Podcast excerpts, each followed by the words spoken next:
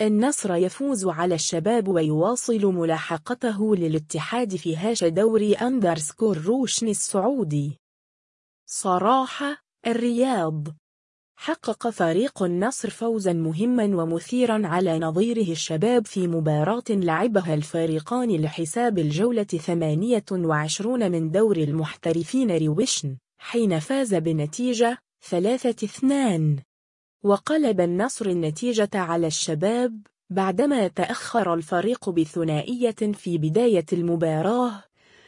لتبدأ حكاية استمرار أمل ملاحقة لقب الدوري بقيادة مهاجم وقائد الفريق البرتغالي كريستيانو رونالدو.